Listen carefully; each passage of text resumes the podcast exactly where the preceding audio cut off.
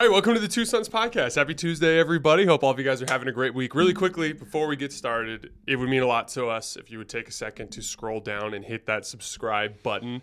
Um, later on today, we're going to be recording our reaction to Bane 3, but as usual, you and I have things to bitch and moan about as after this past week. Weekly recap. Yeah. Hey, nothing better than what happened last night uh, to the Denver Broncos, or what almost happened to the Denver Broncos, we should say, because this is something that you and I have been arguing about forever. This is Jason's big bugaboo about sports right now. It is. It, it, it- so I am deeply bothered by the fact that. Uh, let- let's just let me actually reframe this around basketball. Okay.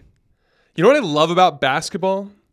Basketball players determine the outcome of basketball games. It's pretty great. Dude, the fact that you call okay, so what we're arguing about is this: is uh, Jason, in his heart of hearts, believes that that there should be no kicking of footballs in the game of football, which is absolutely insane. And he says that kickers are not football players, which I 100% disagree with. But Jason, I, I want to hear your take, and then I'll tell you why They you're are wrong. football players. They're just specialists. Have you seen the? Uh, have you seen the? I think I said it to you. The SNL skit where they're like, they're like, Oh, I have seen it. Like we will call it football, but there will be very little. He's like, are there any? Is there any kicking in football? And he's like, there's a little bit of. Kicking. There's a little bit of kicking. he's like, how much is it worth? Sometimes one, sometimes three. yeah. Aren't they making fun of like when like like colonial times? Yeah, And they're like, like- okay, like how long is a foot? Twelve inches. Okay, like how many feet are in a yard? Five thousand two Yeah, hundred eighty. in, in- in a mile. It's so funny. a nice round number of five thousand something. Dude, honestly. How could you ever forget that? yeah, the- I know. The other day, I legit, like, legit looked at Elena. Was like, "How many feet are in a mile?" And she's like, "Ah, five thousand something." It's like, why? Like, li- if anybody knows why, that's honestly like what we picked. Please, I, I don't me. get it. Dude, of actually- all things that Americans do, the the the what do we call what do we call our system? It's not the metric Imperial. system. The imperial system, Right? Yeah, I, don't know. standard. We don't even Yeah. know. Yeah, whatever we call our bizarro not measuring metric. system. No, c- c- last night, so we had friends giving last night, and I'm uh um I had, I was working while Carly was doing it, so like I finally get done with work and I go out in the room and. I uh, just grab like a sparkling water and I'm like, hey, I got to go get ready. And she's like getting the, the two dishes, like the carrots and mashed potatoes or whatever, ready. And then she's like, how many teaspoons are in a tablespoon? Yeah. And I'm like, ah, Uh, some. hey Siri. definitely You know, like- smaller. Yeah, and, and it was three. It's three teaspoons that go Okay. in a tablespoon. In case you were wondering. Okay, Yeah. well that's good to know. I almost Yeah. guessed 3 dude. I okay. Before we start talking about football, actually, I there there has been some proposed ideas in the United States, like over time, to get rid of our stupid measuring system and and to go completely metric. And I am one hundred percent for that. Like I understand, like it would cost a lot of money to do that, but it's totally doable. And as like a woodworker, I can tell you I use centimeters versus inches whenever I possibly can. Really? That's super Yes. interesting. Dude, you know what? Luke, by the way, is like a really good wor- woodworker. And I mean, like, like Thanks, I, Jay. I, I think there's this, uh, oh, Luke can do some. No, no, no. He's like legitimately an insanely good woodworker who's deeply meticulous. And like, that's actually super Thanks. interesting to me. Dude, and, and and uh, primarily, anytime that I have to um, like divide something into thirds or even halves, like I cannot tell you how big of a pain in the ass it is to try and divide, let's say, inches, seven inches, three eighths, 15, or five sixteenths. Yeah, 15 sixteenths. Like, what are we even doing at that point? So literally, I just go to my other side of my tape measure and like, okay, like what's what's half of 420 two centimeters. You know what I mean? It's so would much it, easier. Would it really be that complicated though to change? Wouldn't it just be like basically educational programs and no. then essentially swapping out street signals with both? So and then no, essentially within two generations it would overlap. Where it's a problem, which it's already changing, is like envision going to the auto store and being like, I need a bolt that that's three quarters inch and they're like, well, you don't really do that anymore. Even though they would, they'd obviously have to. What, like what, what the big change would be, which a lot of things are already going this way. Like literally half of my tools in my workshop use standard or uh, uh, metric versus uh, imperial. Like, and so so like with an Allen wrench, like legitimately, you don't even know until you start to mess with it, and you're like, oh, this is metric, and then you have to like switch it out, right? Yeah. But like, so like, they've already started doing that. But I think that's where the cost would be is like things that are already built within our infrastructure, especially like our vehicles, where I think could be you know Yeah, like, i- unfeasible the- to change. Yeah, like if I had a 1987 Toyota Tacoma that I love driving around in, and, and I couldn't I couldn't replace this shock because they could I couldn't find the bolt that I So needed. so that's Yeah. where it'd be a problem. Anyways, back to kicking. Yes. So basically, to set the stage, last night Denver Broncos, uh, uh, Buffalo Bills. Which, by the way, the Bills are just The, the Bills, struggling the Bills right are now. playing some shitty football right now. We all, all we feel had bad for we have a pick 'em Allen. league, and all four of us picked the Bills. Not Yeah. not our brightest moment. So anyway, the it's 15-15. The the Broncos score a touchdown, and Wil Lutz smokes the extra point. Okay, then the Bills go down, little bootleg from Josh Allen out to the Uh-huh. left. He scores a touchdown, ties the game. Their kicker goes out. Wait, Luke and I jokingly refer to these guys as nerds for the sake of this debate. Like, Yes. our nerd is better than your nerd. Now, to be And clear, by the way- these guys are not nerds. They are professional athletes. They are excellent at their jobs. They are, I would even call them football players in some loose context. Dude, Pat McAfee would kick your ass. I agree. And Pat McAfee, much better athlete than me. Anyway, the uh, uh, Wil Lutz smokes the extra point. The Bills go down. They score a touchdown. They don't smoke their extra point. And so Denver is in this position now where they're trailing by one, even though they've played equally good football, if not arguably outplayed the Bills a little bit. I think so. They work their way down the field and they get into field goal range again off of this really interesting play where it's fourth down and Russell Wilson basically gets immediate pressure up the middle and hmm. just a really smart play on his part, just deliberately underthrows his receiver. Yeah. And essentially causes that classic dynamic where the DB's got his head turned and he's running full speed and the receiver comes back to the ball. It's it's like you got to call it. It's Right. tech, the receiver's coming back to the ball. The dude like basically tees off on him. It's a clear cut PI, right? Yeah. Gets him into field goal range. Work the Which clock pass down. interference, for everyone that knows or doesn't know, like that's a huge penalty in the NFL because it's not a 15 yard penalty. It's Mm-hmm. legitimately where the where the foul occurred. Exactly. So it's like that's a massive just It, it, it went from Essentially Hail being Mary. dead to rights, like uh, like literally not only fourth down, but you're in Russell Wilson's face and no one's open. yeah. And going from there to essentially being in field goal range. So anyway, they worked the clock down. Wil Lutz goes out for an easy field goal. I don't remember the distance. It was like like 38 yards Yeah. or 42 yards or something. It was it was a, a a field goal you'd expect him to make about 95% of the time. And and not only that, a chance for him to make up for the fact that he's missed. I think I think he had missed two extra points in the game, Oh, but, he had, but he had missed the big one didn't know there that. when it was 15. Um, so Oh yeah, that's right. he shanks the field goal. Okay. So Denver. It was a loses, little right? windy, slightly right. This wasn't like a like ended up in the water boy's No, hands it- type shank. Like this is like a slight miss. It was a little windy. Yeah, I'll- yeah. I cut him some slack. But anyway, he misses the field goal. But the Bills have 12 men on the field. Damar Hamlin ends up being the 12th Dude, man. I know. Tough luck. Okay. Very so tough luck. Wil Lutz get gets a third opportunity to not screw his team over, and he puts the the Right the, through the through. So now let me let me kind of paint a picture of an alternate reality where Wil Lutz miss, misses the third field goal too. Okay. So in this case, the Bills and the Broncos would have played a game of football Uh huh. in which the Broncos offense and defense was clearly better Okay. by some small amount, Yes. but a discernible amount. But this other dude who basically does something entirely different than any other position group on the field couldn't do his job. Okay. And now the in, the outcome of the game would have been flipped by that. So like Not not a good. why would that be like imagine imagine LeBron James versus Steph Curry game 6 of the Western Conference semis last year Yeah. and it's 99 to 99 with 13 seconds left and LeBron and Steph both go over to their benches and out comes, you know two nerds holding their Beyblades, and then they Beyblade blade like battle each other. And, like literally Either that or rock paper scissors. Steph Curry's in the in the in the in the post game presser answering questions about how his Beyblader didn't do his job. I'm saying it's like I get, a I, I, legitimate guess- I get your point. Here's here's why I think it's legit. Here's at some point in sports, dude. Sports, if you really think about it, are absolutely ridiculous. Yeah, like like. I envision this is how like the creation of basketball went. It's like you and I are bored. We just got done baling hay and we're in a barn and there's like a basket on the second level and I'm just bored and just throw something into the basket. And then you go, I'm very competitive. I think I can do that better than you, pal. And then we literally start botting each other up, trying to like throw this ball into this basket on the second like floor of like a barn. Like I honestly don't know how basketball is created. Dude, the same thing with with football. at some point dudes were like yeah and then what we're going to do is we're going to kick this ball through like these uprights and Yeah. then and that's going to be the sport so like i'm i'm such a traditionalist even in like my day-to-day life like that that like i, I feel like never will i want to get rid of rid Because of it's just part of the game. it's literally just it's part of the game the other thing too is is like what would you have like what, what would be the scenario if field goal kicking wasn't an option like like how would you go about that would you just have to go for the hail mary like is that is that something you'd have to do or would you just have to try and like run it in from like the 30 yard So line so like, here's my like, what's the argument? Here's my breakdown of how I would fix the kicking problem in the NFL.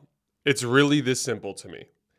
Um, when you score a touchdown, you get seven points, unless you choose to go for two, in which case you can either get six or eight, depending Hmm. on the outcome of the play. okay On the uh, on the actual um, on the actual field goal kicking situation. So let's say let's say the exact same situation that the Broncos were in. You're down twenty two to twenty one, and you're driving down the field. You would need to be able to trade a down and at least some amount of time on the clock. So you couldn't do it with zero zero, but you'd be able to trade a down and some time on the clock for three points as long as you were inside of the opponent's twenty five yard line. oh my Okay, god so hear me out. Dude, then you have an have to do- automatic win if you get within Yeah, it's like a it's like a second end zone. But how is that any different? How is that any different than getting into that area and then having your nerd come out onto the field and kick a That would have to be an inc- for me to even be like remotely interested in that. That would have to be like the smallest sliver of field where I would feel like that would be okay. like it would have but- to be within like the five yard line. But field goals are like kicked that. from sixty yard line, sixty yards sometimes. Well, maybe we should keep them. See, this is the fair point. I, here's the thing: there's no doubt that from a drama and television product standpoint, kicking is excellent television. Uh-huh. Oh, like dude, it's great. last night was literally Dude, the like Cardinals watching game. a train wreck in in, in, in live action, and the whole time you're like, "This is beautiful." This beautiful." is, I know, dude. That's NFL. Like low scoring. You're like, man, this is a great. Game. Yeah, this is No, dude, yeah. the Cardinals game, like I had so much excitement watching my Cardinals finally win a, a football game, which that's a whole nother issue actually. Um, and and it was like super exciting to see us like have an opportunity to to kick a field goal and actually do that, like and actually win a game. Like it was it was really fun to witness. It was Like, it was a fun to watch It's game. good. I It's would just argue it it it it disrupts the outcome of games and gives you a lot more games where the best football team doesn't necessarily win. true, but dude, that's sports, man.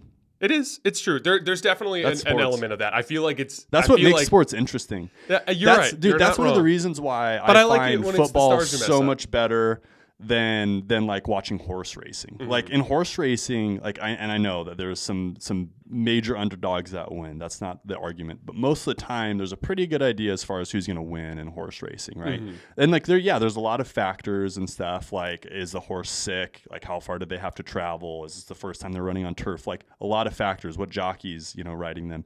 But like in football, it's like those variables turned up 100 Mm-hmm. degrees. There's so many variables in football and basketball, and that's one of the reasons why they're so such incredible sports. Even baseball, dude. Somehow the, the Diamondbacks make it to the World Series this year. It's like what? It's because of all the variables. That's- that's only- Baseball definitely has the most variables out of any sport that I can think of, where like you can literally have a hard hit ball that's an out, and then Yeah. you can have a you know some dinky grounder that goes in the right Dude, spot, true. and it's a base. It hit, is- it's pretty- know, it's- baseball's like, pretty random. Even like fly balls in the outfield, there are different spots where it could be a double, whereas it's an easy you know a fly out for the right fielder. Dude, also just- baseball is absolutely bizarro because none of the fields are the same. Like Yeah. talk about variability. Well, did you know that soccer's like that too, though? No. Uh, in apparent, I learned this from Ted Lasso. But What? Di- all the soccer fields are different sizes in Europe. Isn't that crazy? Stop. Yeah. Did I had no clue. That's crazy. no right? way. Shout out Ted Lasso, dude. That's crazy. Yeah. Watch that. Like all the producers of that. Like, can you believe that people actually believe in this shit? Where we told them that all the soccer fields are different sizes, and people are running around saying this now. No, like, no, I believe you. I believe you though. The I want to hear your guys' opinion though. If you think that uh, the the foot that football could do without kicking, I want to hear it in the comments. If you feel, if you pro Please, side if, of this, if any comment that we've asked you to make, like, please make this one Mm-hmm. because I want to just shove it in Jason's face. So uh, I was I was watching a Instagram clip from my buddy uh, Mark Titus who works at Barstool Sports, and he had this. Um, I wish I could remember his name, but one of his friends on uh, another Barstool employee, and he made this interesting take the other day. He goes like, most NFL games are bad games, Huh. Meaning, like, let's just take last night for example. Okay. Like, if you uh, like if you love football the way we love football, Sure. then we can sit and enjoy that game. Don't Right, get me right. wrong. Like, I enjoy an ugly football game. Yeah. But like there are a lot of ugly football games where like you know, for instance, Aaron Rodgers could be playing for the Jets. And it could it it could be against, you know, the let's just say the New York Giants. And, and let's say that uh, the Giants made some sort of trade and they had a good quarterback instead of Daniel Jones. Okay. Oh, So there you have two good quarterbacks standing behind two atrocious offensive lines. Yeah. Okay.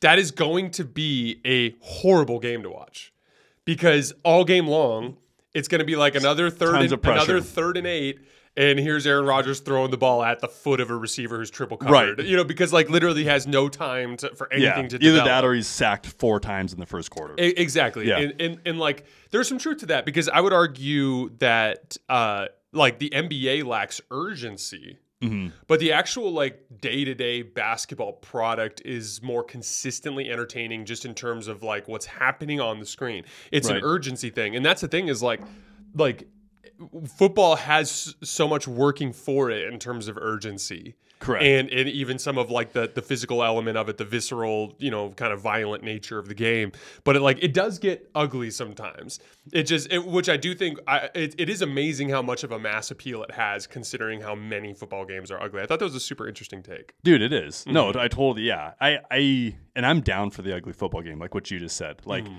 I'm I'm all for it. Versus like an ugly basketball game, like ooh, like those are tough to watch. college basketball games dude oh okay. College this basketball is actually really this is actually a really nice transition so we Yeah. put on our um, on our list of things that we wanted to hit from this past week so University of Arizona is now the third ranked team in the country according to the AP poll and the coaches poll. Which Um, you know, take that with a huge grain of salt because it's college basketball and they and it's played like one or two games. two yeah, I think yeah. I think they played three. So quick and we literally went from 17 to 3 overnight. Like Mm-hmm. that's that's pretty aggressive.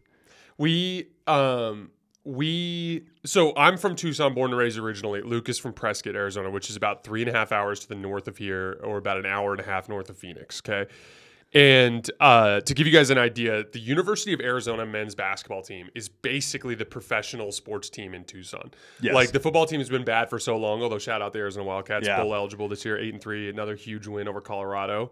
Mm-hmm. Um, I think that no, they're seven and three, and they have two games left. They play Utah and they play Arizona State. Arizona State, And yeah. if and if, if they win those both, eh, like they still have this. They like, can make it to the championship. they can, but it would require Oregon to drop two games, which isn't going to happen. never so, uh, but Sports, variability. Sports, yeah. hey, me just need Oregon's nerd to make a bunch of mistakes in the, down the stretch of the season. So anyway, but the basketball team more or less has been, you know, it gets it's like those of you guys who live in real sports towns know the feeling, but it's like it's it's a conversational topic. But like you go to the dentist, you can talk to him about the Arizona Yes. basketball team. You got like I did a job interview at this company one time and literally like got in with a dude who was interviewing me just because I could talk Arizona basketball with him. You know, Yeah. like you, you have that ability. to your point, like uh, we because I'm building a new table at our house, and so we sold my old table, and we're literally lugging this massive table out.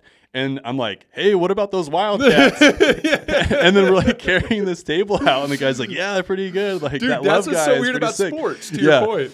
Dude, Like- like, we're literally like like like just straining over this Yeah, table. and it's, it's, a one solid table. solid two by eights, you know, Dude, across the top and like solid legs. Ridiculously Yeah. heavy, and like we're talking basketball to some guy I've never met before, and some guy we'll never talk to again. Yeah. anyways, No, yeah. So that, that's the way Arizona basketball is. So like, I will say because I followed this team pretty religiously outside of just the last couple of years because one, Sean Miller, in my opinion, is a scumbag. He it's a long story, but he uh, one of my friends actually played for him and he lied to him. It's a whole thing. So uh, anyway, uh, Sean Miller not- is a previous uh, basketball coach for the Yes. University of Arizona. by the way, disgracefully let go by the U of A for, Yeah. for breaking rules and all this other stuff. He's at, now he's at Xavier, but uh, uh, so we get Tommy Lloyd from Gonzaga, a guy who basically was working under Mark Few forever, and just a, just an excellent basketball coach. Um, and I don't actually watch college basketball that closely because of my job. I just I don't have the time but I know some people who do that I trust, and and I was talking with one of them, Sam Vecenie, who- who works for the Athletic, and he actually watched the Duke Arizona game uh, from a the, the same way that I do when I'm working. So like he watched it very closely from a tactical approach, and basically uh, he said Tommy Lloyd just coached circles around Jon Scheyer in that Wow. game.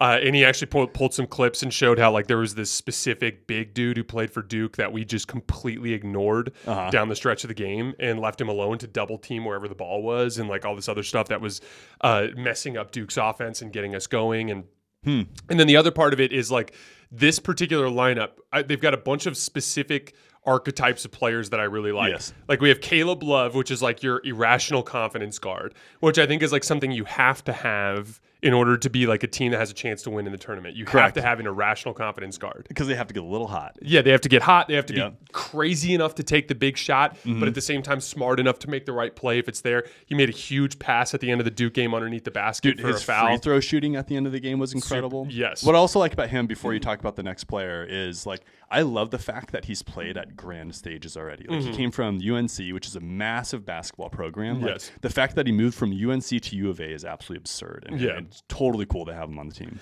Absolutely, and like when you when you couple that too with the fact that he's a kind of a top tier athlete for Yes. a guard, like he's a very athletic guard, which that is specifically important when it comes to like contending at the point of attack defensively, holding up on the glass. Like there's a bunch of specific things he can do that a lot of guards struggle with. And then when you go to uh, Boswell and Larsson, these are two basically like top tier athletes at their position as well that are like excellent perimeter defenders, but also both of them can shoot. And that's important because we've had versions of this where we have really good perimeter defenders on the team that can't knock down a shot. To Very even life. keel as well. Yes. Like uh like Boswell is like what 18 years old. Mm-hmm. Are you kidding? He was playing at 17 last year.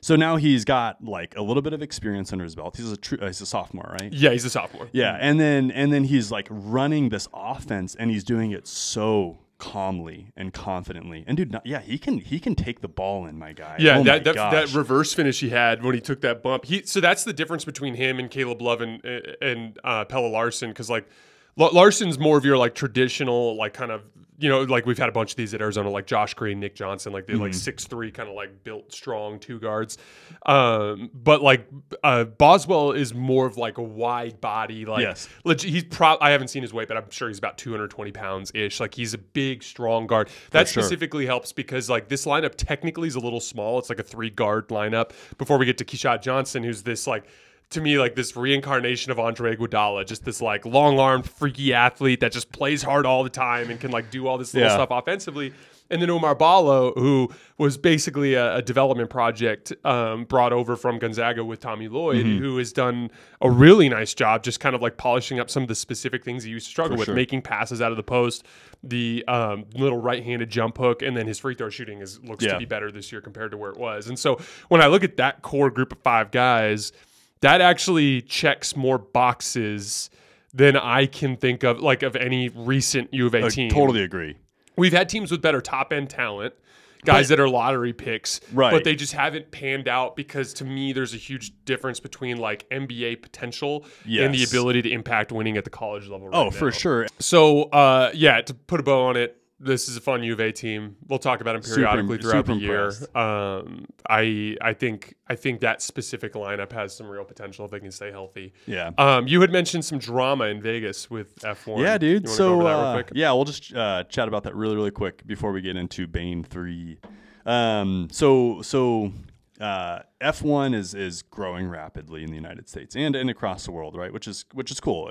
We talked about this previously. It's, it's an awesome, awesome sport. It's super complicated, uh, engineering at its finest, um, competition at its finest, where these dudes are literally hurtling them, themselves in cars at hundreds of miles an hour, like like touching wheels together. It's it's it's an incredible sport, um, and because of that, they're trying to to essentially have like really strong roots in the United States, and and it's almost like overboard at this point. Like we have three races in the United States this year: Miami, Vegas, and Austin.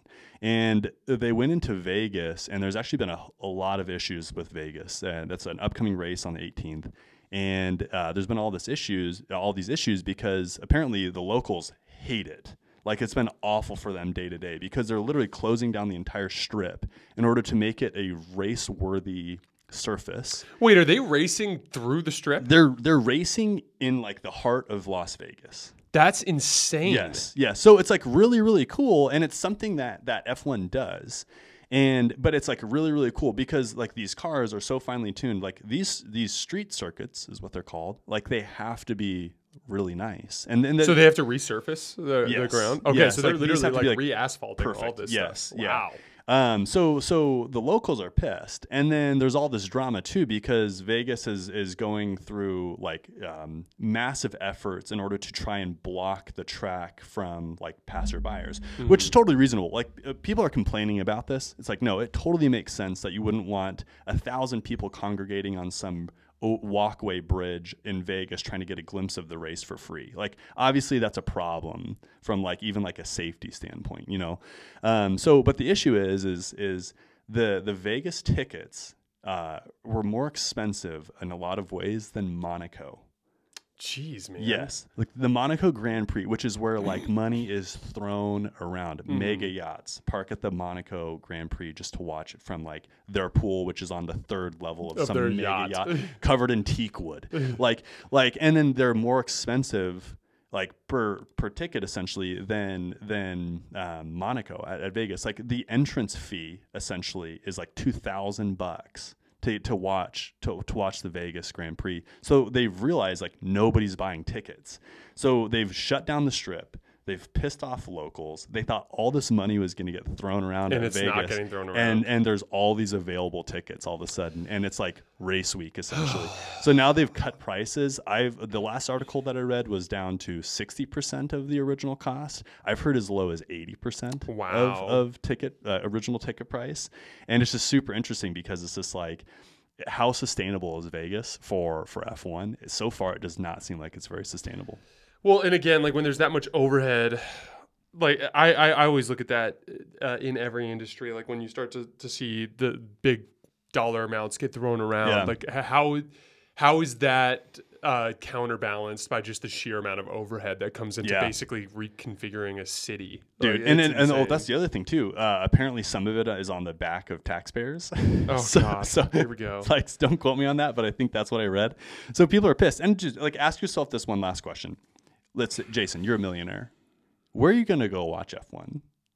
Monaco. baby. Monaco? Yeah. Yeah, You're gonna go to course. Monaco. You're gonna go to Austria. You're gonna go to Italy. Like you're gonna go to like all these badass places. Let's like, and if you do go to one of these other venues, let's say like uh, uh, Austin, like you can still have an amazing race experience and still enjoy it. Whereas How like, much how much would you say that Austin cost relative to a Oh, ticket to- like Vegas or Monaco? Oh, like how much does a ticket cost? Yeah. Uh, so probably. So there's grandstands. There's like lawn tickets. Um, you're looking at a solid 500 bucks to get into to get into Austin to the Grand Prix. Wait, the Austin one was five hundred bones. Dude, in comparison to 2000 for for Jeez, man. dude, and, and so and that's what was crazy. but you were like you were there for like four days though, right? Yeah, so- okay, and so basically it comes out to like one twenty five a day. Yes, but and, and like you get you get it like packages, right? So like uh, for example, like ours, we got free access to the Killers concert and, and Queen concert. Not that like I was driving to Austin for either one of those, but the Killers, like like I said, man, they, they throw a good show. Yeah. But so you, you get you get a lot of experience for that. Like you get to walk around, um, and like you can seat yourself what, at whatever corner you want. So like we for for the sprint. Uh, we sat at corner number one, which is famous for for like small crashes, like minor crashes. So we're like, hey, if there's gonna be a crash, not that we are hoping for a crash, but You if there's gonna it. be a crash, like let's check it out. And and thankfully, no crashes happened. Um, but it was really cool because you could literally just walk around the track as these cars are going around. It's so sick. We went to go see where the crashes are, Yeah. but thank, thankfully there was no Yeah, crashes. but you get my point. You get my point. Like if there's gonna be one, like check it out. Thankfully, thankfully that's like a relatively slow corner compared to like some of the other parts of the tracks. Like no one would die. Like I wouldn't want to go watch someone die in front of my eyes. But like for example, like there was one uh, spin out that happened over that weekend, and it was Max Verstappen of all people, and he spun out right in front of us, and That's it was cool. insane to see him like spin an Did he entire run into the? F1 car. He did not even touch the wall. Wow. He literally spins his car, I think, twice, and then gets it going forward again and just drives off like nothing had happened. Dude, Max Verstappen is an absolute madman. well, and like talk about saving millions of dollars in engineering by- legitimately, legitimately, yeah. So that's F1 right now, Mm-hmm. but we'll we'll see if it sticks in uh, Vegas. That's super interesting. Yeah. All right, guys, that is all we have for this particular episode. Like I said, keep an eye on the feeds. We'll release the Bane episode that we're about to record here in just a few days. Thanks a lot.